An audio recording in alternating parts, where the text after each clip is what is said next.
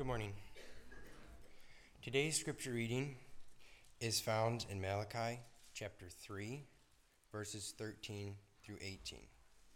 In the Pew Bible, it is on page 802. Your words have been hard against me, says the Lord. But you say, How have we spoken against you? You have said, It is vain to serve God. What is the profit of our keeping his charge or walking as in mourning before the Lord of hosts? And now we call the arrogant blessed. Evildoers not only prosper, but they put God to the test, and they escape. Then those who feared the Lord spoke with one another. The Lord paid attention and heard them. And a book of remembrance was written before him of those who feared the Lord and esteemed his name. They shall be mine, says the Lord of hosts, in the day when I make up my treasured possession, and I will spare them as a man spares his son who serves him. Then once more ye shall see the distinction between the righteous and the wicked, between one who serves God and one who does not serve him. This is the word of the Lord. Well, good morning. I want to just welcome you once again to this service of worship and I want to say a word of thanks to all those that have led us so far in worship. What a joy it's been to think together and to sing together, to pray together. And what a great privilege we have now to open the Word of God together. And so I'll ask you to um, take your Bibles once again and return to Malachi chapter 3.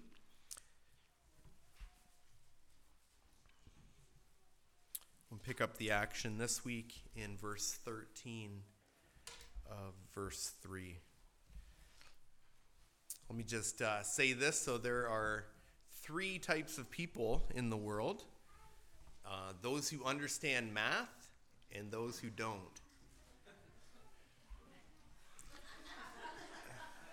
Okay.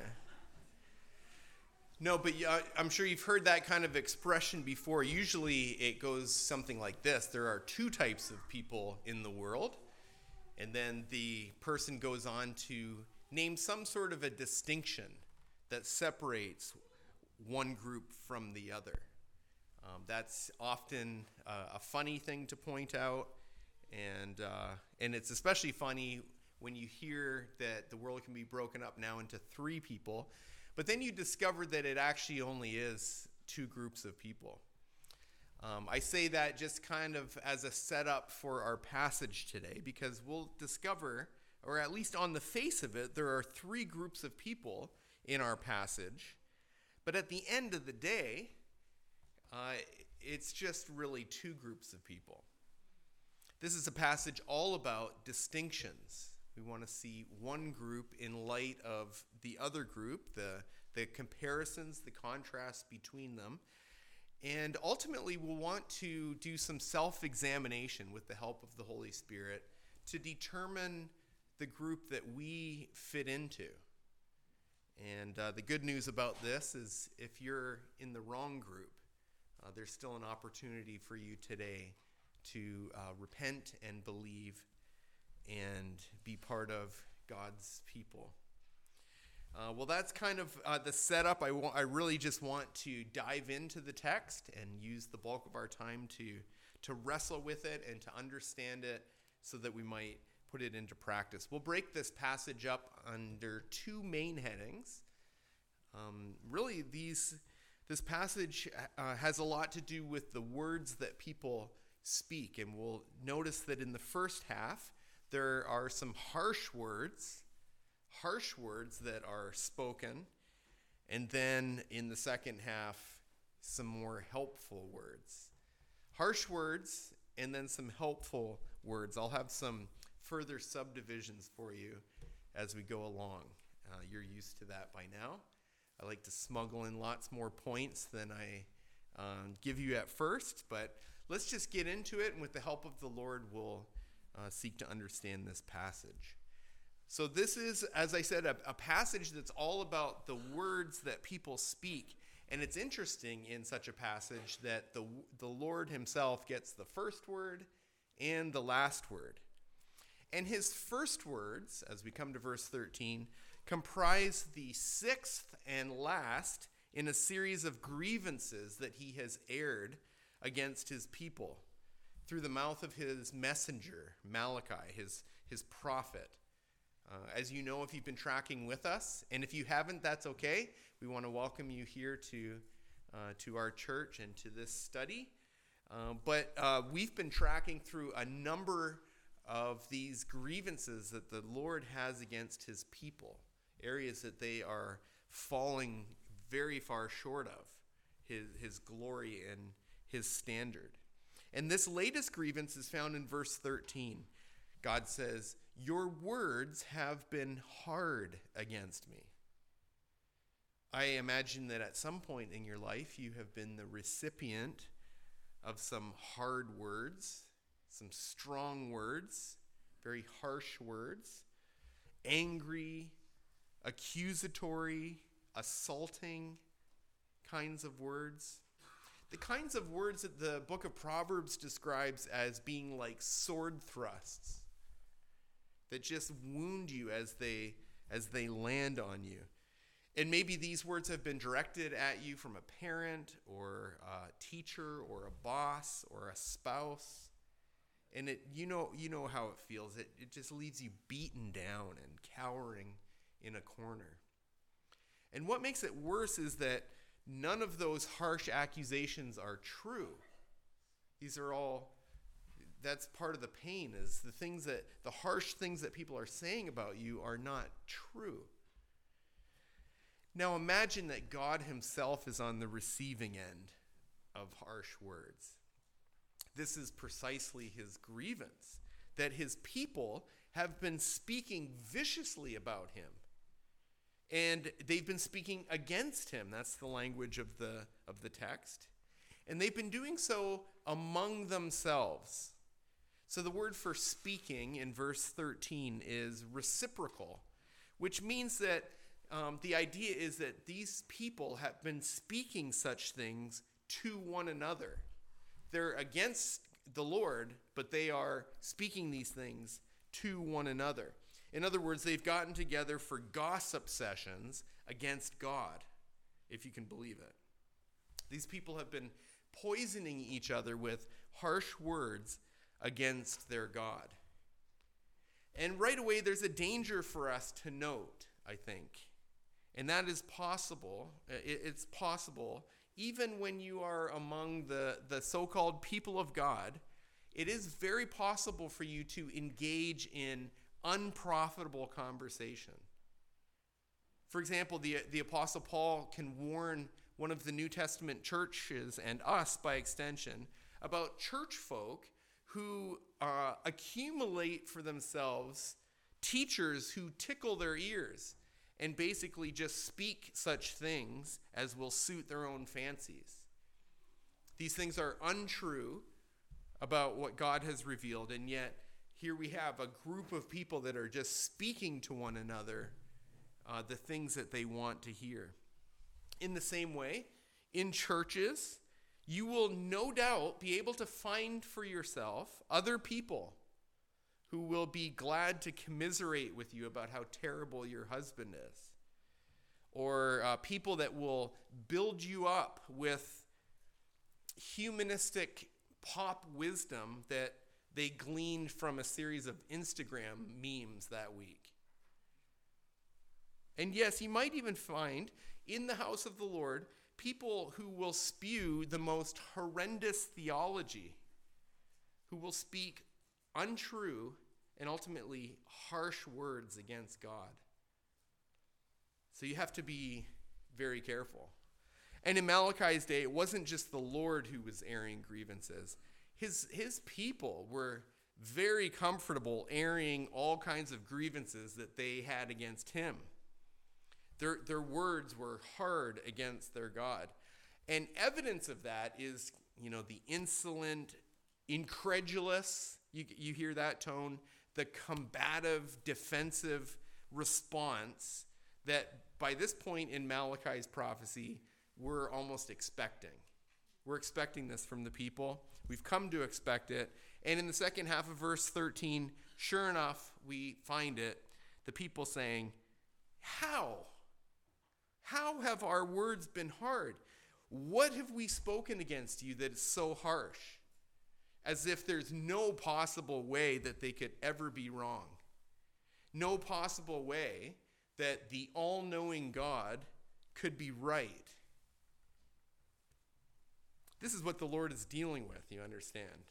People like this. And it, and it gives us one more opportunity to appreciate, and I hope you do appreciate, just how incredibly patient the Lord is with obstinate offenders, such as Israel is, and such as we are. So patient. And, and the Lord's patient not just to hear that kind of objection, but also to respond to it. He, he doesn't have any obligation to respond to insolent, defensive, snarky comments like this. And, and yet he does. He tells them um, precisely what it is they have said that is so hard, so harsh. And in this detailed explanation that he gives in verses 14 and 15, uh, we discover three things about this particular group of people. We want to understand their complaint, their condition, and their conclusion.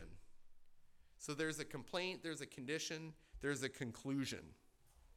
First, we get to see the nature of the people's complaint against the Lord. They've said, It is vain to serve the Lord. What profit is there in keeping his charge or in walking as in mourning before the Lord of hosts? What, what's the use? You might recognize this as being very similar to the complaint that we found at the end of chapter 2 in verse 17. It seems like this was their basic beef with the Lord.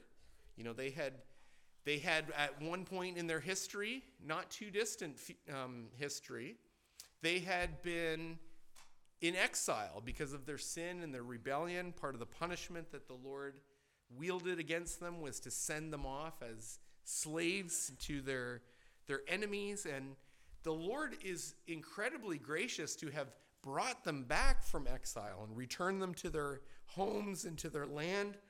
They were able to rebuild the city, they were able to rebuild the temple. And the people's expectation at this point is that the Lord's going to get ready to bless them immeasurably. He's going to blow their socks off with prosperity. Uh, the people were expecting that they were going to have abundant harvests and, and that they would have the, the leg up on all of their enemies. But as it turned out, exactly the opposite was the case. They were a, experiencing a great depression, and in almost every way economically, socially, politically, spiritually. This was a Great Depression era people and the people's complaint essentially is what's the point? What's the point of being a Christian, if I could put it that way? And you can see that in verse 14, which speaks in parallel of three actions and three payoffs. It uses Hebrew poetry to, to show us in parallel three actions and three payoffs. So the three actions that, the, that are mentioned are serving the Lord. And this involves, of course, worshiping Him and walking in His ways. And related to this is the second action, which is keeping His charge. That has to do with obeying His commandments, His precepts. This has very much to do with being faithful to the covenant that He has, has made and stipulated. And the third action is walking around in mourning and that's a very difficult expression to interpret. Um, commentators aren't exactly sure how to. But it seems, it makes the most sense, at least in my mind, to understand this as referring to repentance. The, the, um, the sad and the dark kind of demeanor, the sackcloth and ashes uh, that accompany the confession of sin and repentance. So these are the actions that the people are uh, say that they undertake. And, and now let's note what do they perceive as the payoff? If those are the actions, what are the, what's the payoff for these things? And the answer simply is, as far as they're concerned, nothing. Nada. Zilch. You know, uh, they say it's vain to do all of these things. There's, there's zero profit in doing any of these things. Now, we could analyze that from a number of different angles. And not least of that would be to, to observe that one of the Lord's most basic problems with his people is that they were performing all of these religious activities in a half hearted sort of a way. And that's probably being generous. Let's say quarter hearted sort of a way. For example, as you'll recall, they were offering lame sacrifices. They, they weren't bringing in the full tithe, they were flicking a nickel into the plate. And so this is not a very accurate calculus on the part of the people. They haven't really been engaging in all of the things that they've been engaging in, at least not with a pure heart. It's like if you complain that you were in a dead end job. I don't know if you've ever done that before. If you've voiced kind of dissatisfaction with your job, you've mentioned that you haven't gotten a raise in 10 years. Well, on first glance, uh, it seems like you have a, a, a case. But then what if I went and talked to your boss and, and he said, Yeah, I mean, she's late every day. And then she spends the first two hours kind of circulating to people's cubicles to, to discover and to disseminate the latest gossip. And then when she finally gets to her desk, she's on Facebook most of the day. You'd quickly discover that, that Susie doesn't really have any standing to complain about her job and about the way that her boss compensates her. So we could talk about all of those kinds of things, but I'm most interested in what Israel's response reveals about themselves. As Shakespeare observed, it's possible to protest too much. And if you've happened to, to see any uh, Karen videos, you'll understand that people's protests often reveal more about themselves than they do about the target. You see people starting up their phones when they get in a conflict with a cashier or something, and they're screaming and yelling at the cashier. The cashier is very calm. And the, the person who's taking the photo says, Oh, I'm, I'm uploading this when I get home. The world's going to know. And uh, the cashier's like, Yeah, that's fine what you discover from those kinds of videos, you, you learn a lot more about the Karen than you do about the cashier. And in the, in the present case, the, the complaint from the people of Israel reveals their condition. It makes it crystal clear. So we'll take that as our second subpoint here. We discover a condition, and it's a condition that's not the least bit flattering. When the people say there's no profit in serving the Lord, in keeping his charge, in walking about in mourning, what they've unwittingly admitted about themselves is that they were only doing these things for the benefits. The only reason they were serving the Lord is because they thought they would receive all sorts of fabulous perks Get this the, the only reason that they walked about in mourning, in other words, that they repented of their sins, the only reason for that, or at least made a show of repenting for their sins, was so that they could be blessed. It was for their own gain. Have you ever done that? You've said sorry not because you meant it, but because it's a necessary step you, you recognized. It was necessary for you to get back into a person's good graces, a person that you want somehow to profit from. It's bad enough to do this to your dad, right? Who you're looking for something from.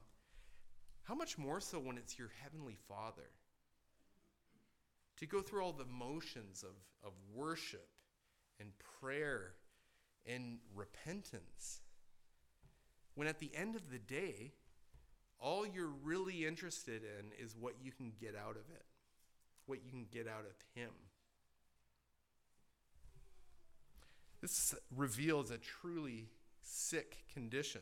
It reminds me a bit of what we read about in Acts chapter 8. You remember when the apostles were preaching in the gospel in Samaria, and there was a magician in that town called Simon, and he believed the gospel message and he was baptized.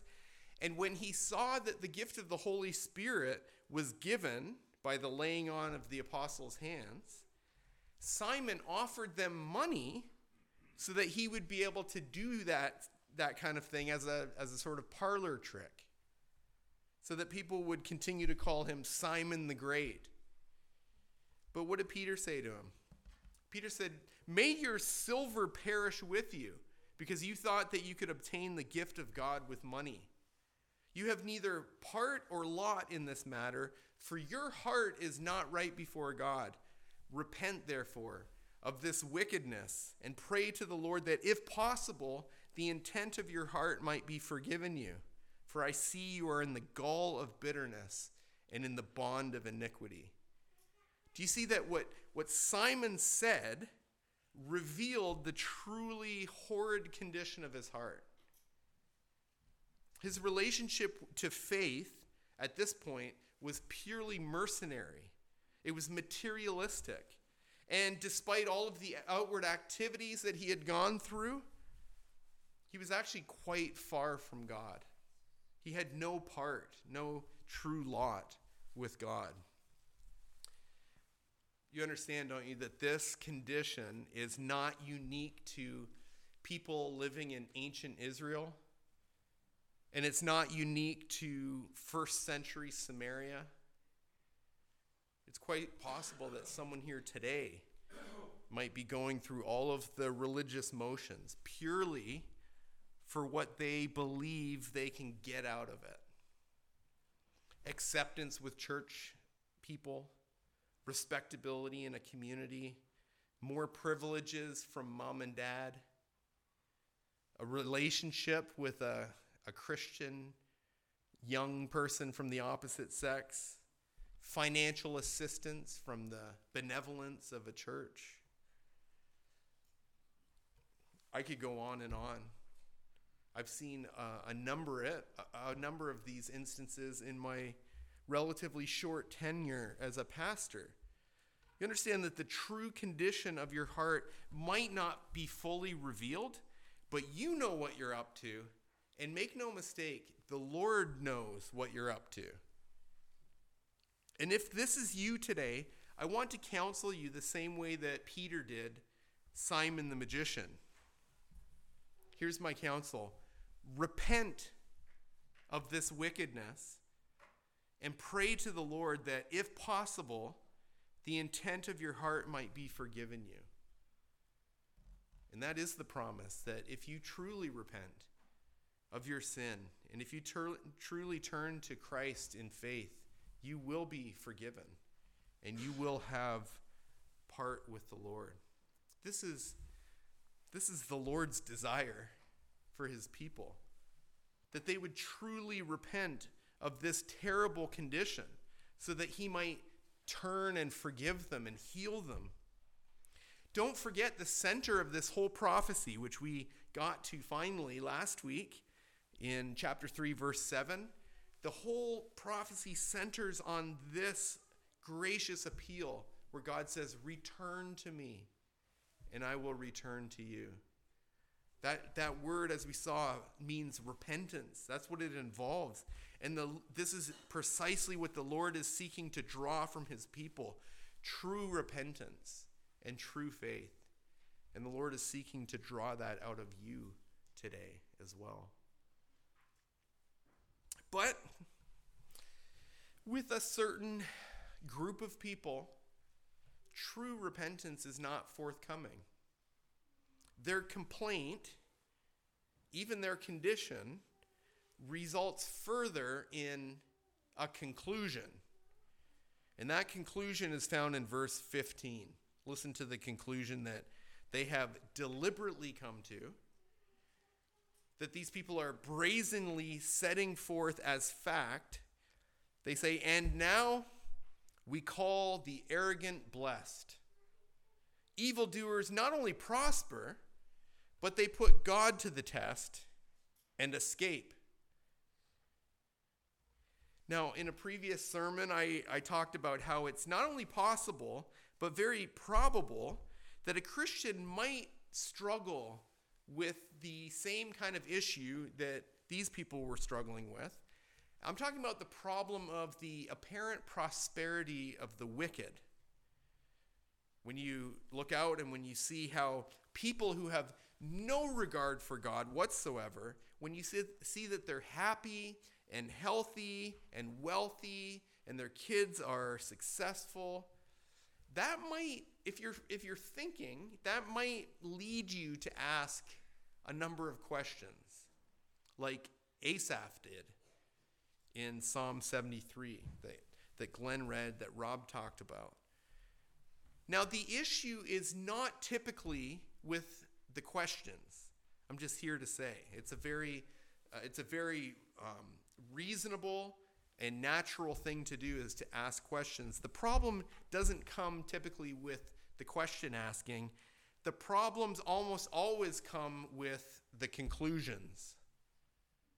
Again, by the end of Psalm 73, Asaph is able to come to a biblical and a theological conclusion concerning uh, the conundrum that he, that he has. But in this case, the people have not consulted the Lord. They have not consulted his word or his will, and, and they've come to a very unbiblical and even blasphemous conclusion, which sounds like it's being cemented even further into a conviction. This is something that they're gonna that they're gonna stand on. This is a settled conviction that you will not be able to take talk them out of. They say, from now on, we will say. That, that's the language there of, of, the, of the text. Moving forward, this is going to be our statement of faith. Our, our firm conviction is that the wicked prosper, the arrogant are blessed. One commentator calls this uh, blasphemous beatitude.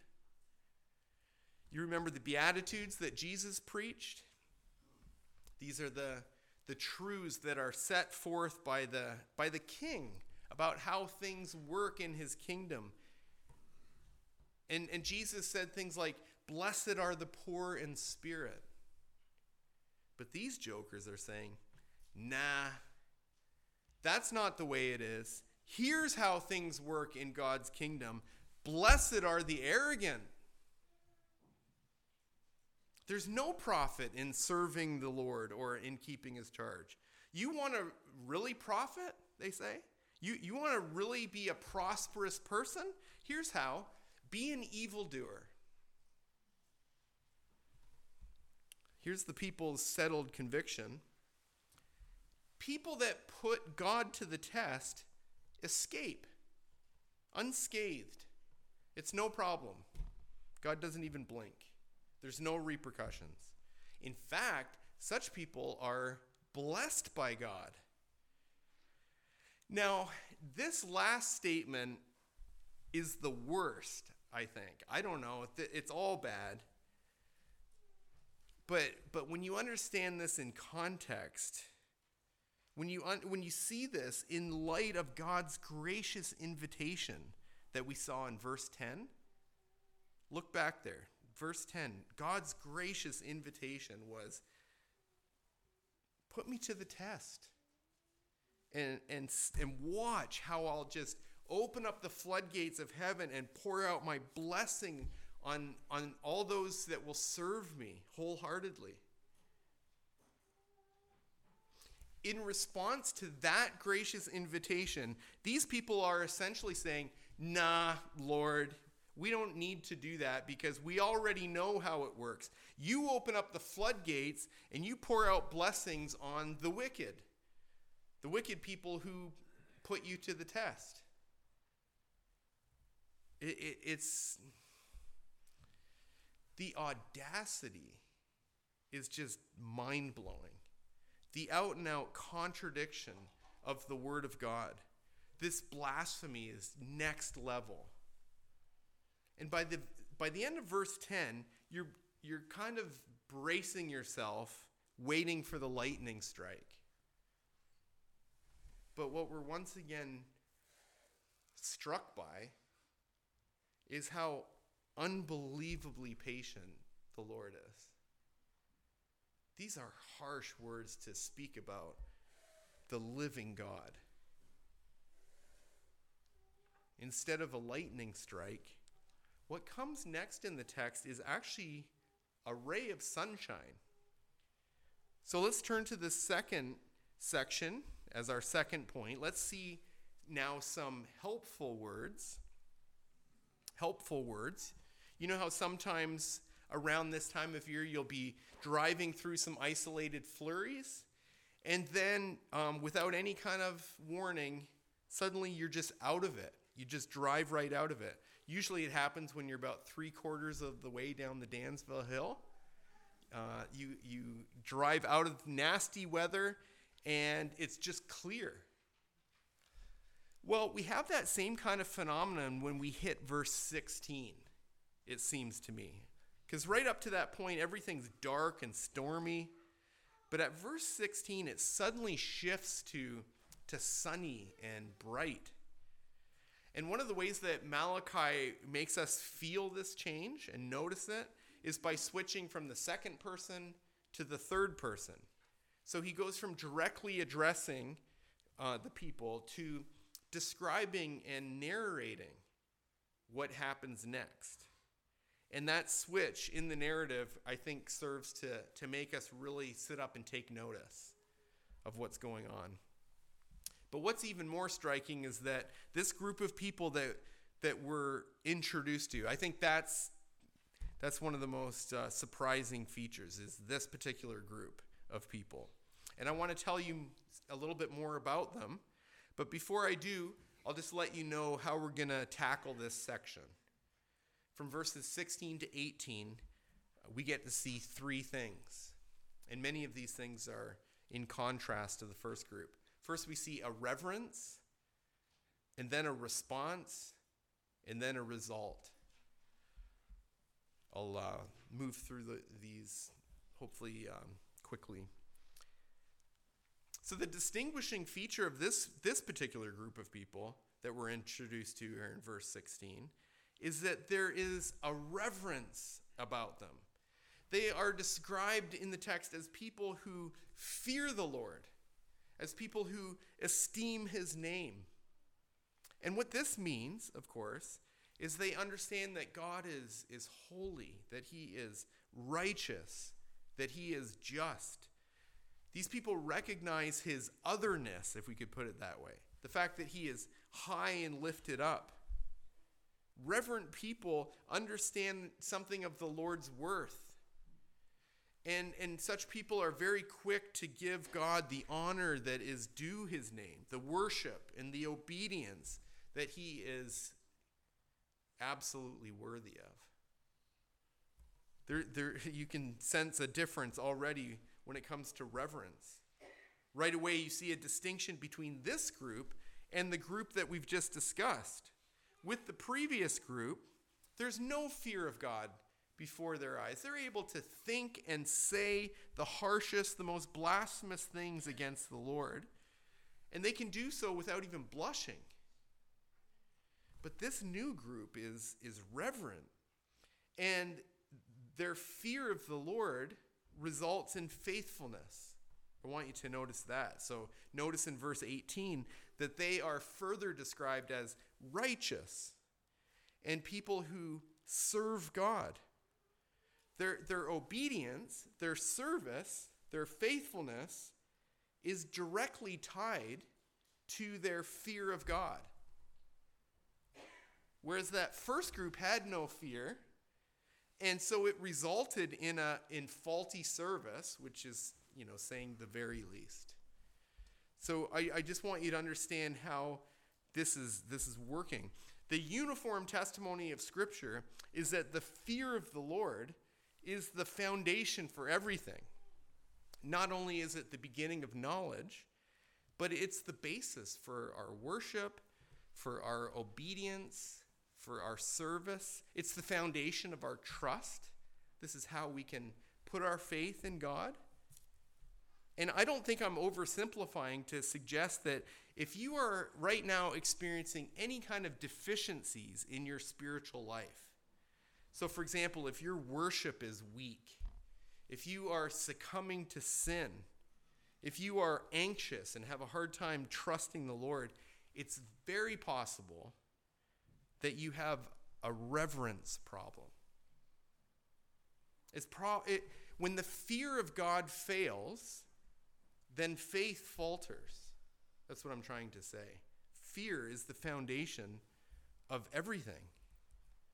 And something else that we discover about this God fearing group is that they spoke with one another.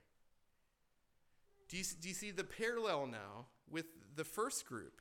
This first group also spoke with one another, but it had opposite content and opposite effect. This, this first group discouraged one another with harsh words that they were speaking against the Lord. This group over here encourages each other with helpful words about the Lord.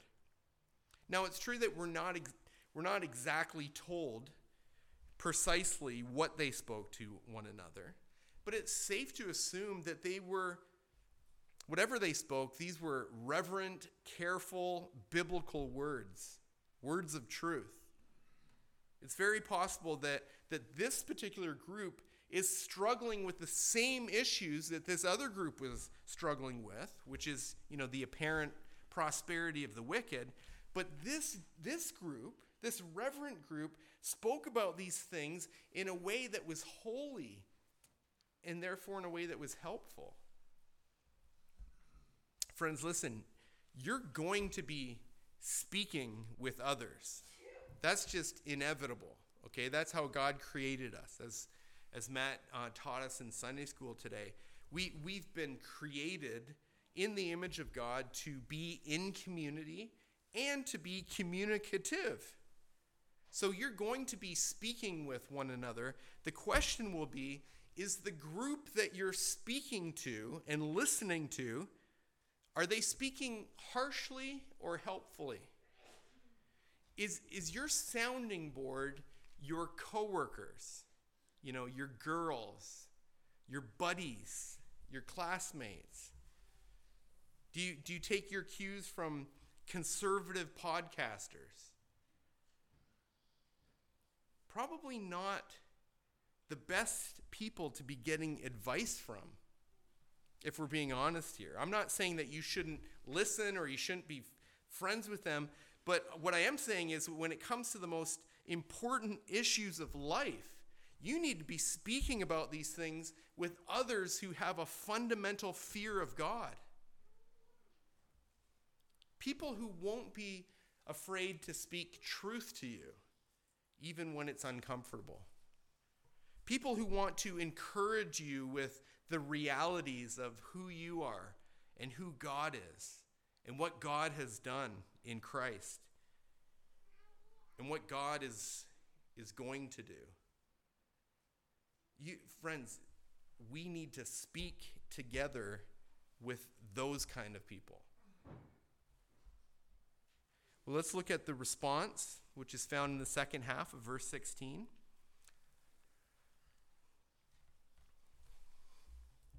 The response is this The Lord paid attention and heard them, and a book of remembrance was written before him of those who feared the Lord and esteemed his name. That is an incredibly encouraging response. it's a little bit surprising, especially when you consider the highness and the holiness of this God who is to be feared. If you're not careful, you might make the mistake of thinking that such a one is, is cold and, and distant and, and far off. And this God can't be bothered with worms like, uh, like we are. But nothing could be further from the truth. The Lord condescends to, to hear, and not just hear, but to pay attention.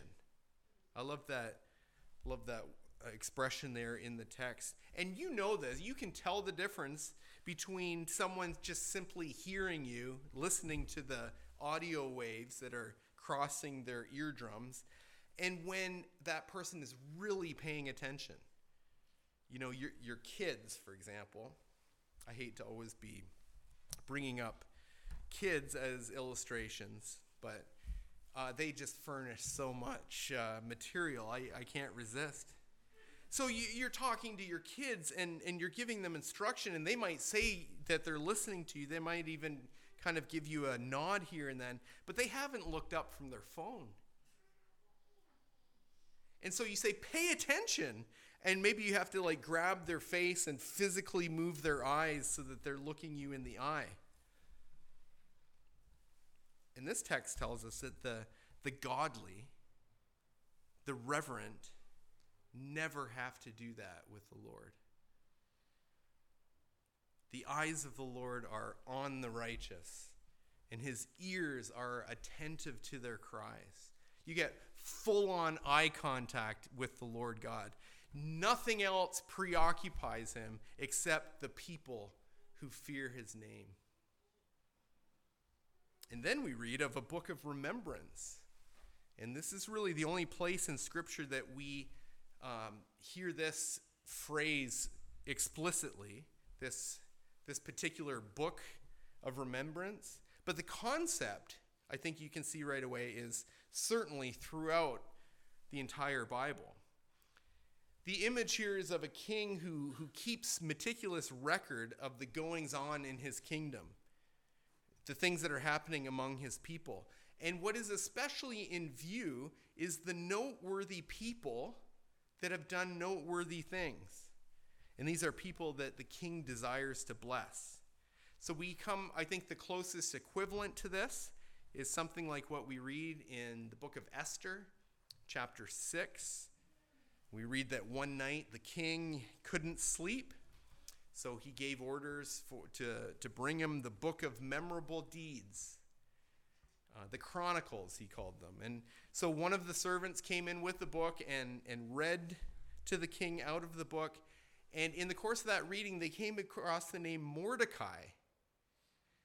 And this is a man who had warned the king of a plan that people were hatch, hatching for his assassination. And someone on the king's behalf had, had noted this brave act in the official book, this book of remembrance, so to speak. And the king was just now finding out about it. He, he asked, What honor or distinction has been bestowed on Mordecai for this? Because that's what you do when you write a, a person's name in a book of remembrance, it's for the purpose of, of honoring them and giving them distinction. And the answer was, in this case, uh, nothing. And so the, the king quickly remedied that. You'll want to read the rest of that story. Uh, it's, a, it's a good one. But that's the idea, okay? Now picture this taking place in heaven. The Lord has an angelic servant make note of his people who fear his name and who are speaking among themselves encouraging words, words of truth, words of, of, of real hope. And that's what gets the Lord's full attention. And that's what he's going to remember about us. Get isn't that wonderful? That's what the Lord remembers about us. He doesn't remember our sins. He, he's cast them into the deepest ocean. What he remembers is our, our speaking and our service. What a God. But it keeps getting better. The passage goes on to record that the Lord's declaration about us is this They shall be mine, says the Lord of hosts, my treasured possessions. Think about that.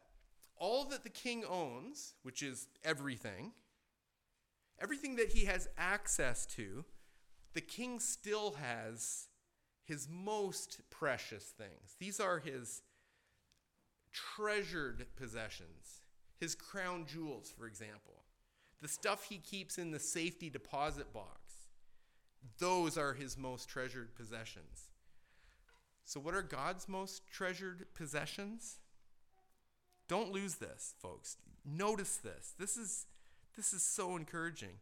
God's treasured possessions are you, his people. You should, you should do what maybe someone did for you this Christmas, which is to give you a gift that is personalized. Maybe it had your name engraved into it. Do that. You should do that with Scripture. You should personalize these sorts of things. So if this is true of you, then hear the Lord declare, you, and insert your name, are his treasured possession. And he will spare you as a man spares his son who serves him. The, the language here reminds us that, that this God that we fear is a God of justice and a God of wrath. Yes, he's exceedingly patient, but there is a time coming when he will judge the world with equity, the Bible says. And that is going to be a terrible time. I want to encourage you to come back next week. This will be the season finale of the book of Malachi. And we'll learn more about that great and awesome day of the Lord. But, but, under, but for now, just understand that there's going to be a people who are spared from the wrath that is to come. God's sons and daughters will be spared. And you ask, well, how is that, how is that possible? Well, we come to understand in the rest of Scripture that God spares us and calls us sons because he did not spare his own son. And out of great love for the, for the lost world, rebels, obstinate rebels like we, God sent forth his one and his only Son, the Lord Jesus Christ, who lived a, a life of perfect righteousness and who died as a substitute for sinners like me and you. People who once had absolutely no fear of God before our eyes. People who were formerly blasphemers.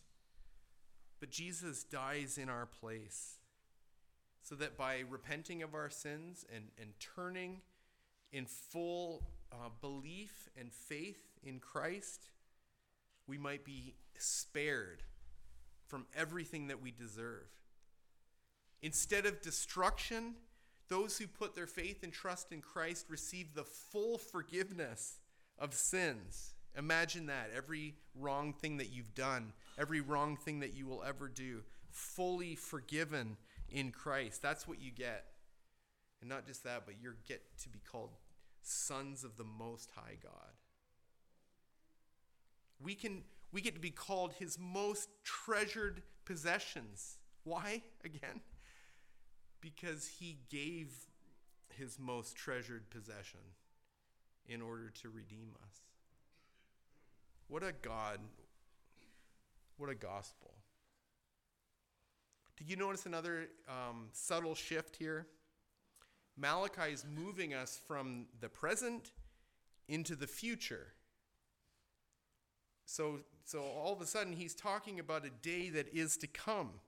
And on that day, he says, the distinction between the wicked and the righteous will be clearly seen. Again, more on that in the, in the next week. But for now, I want you to notice how the Lord is actually addressing the issue at hand, the thing that everyone is struggling with What do we think and what do we do when we see the wicked prosper?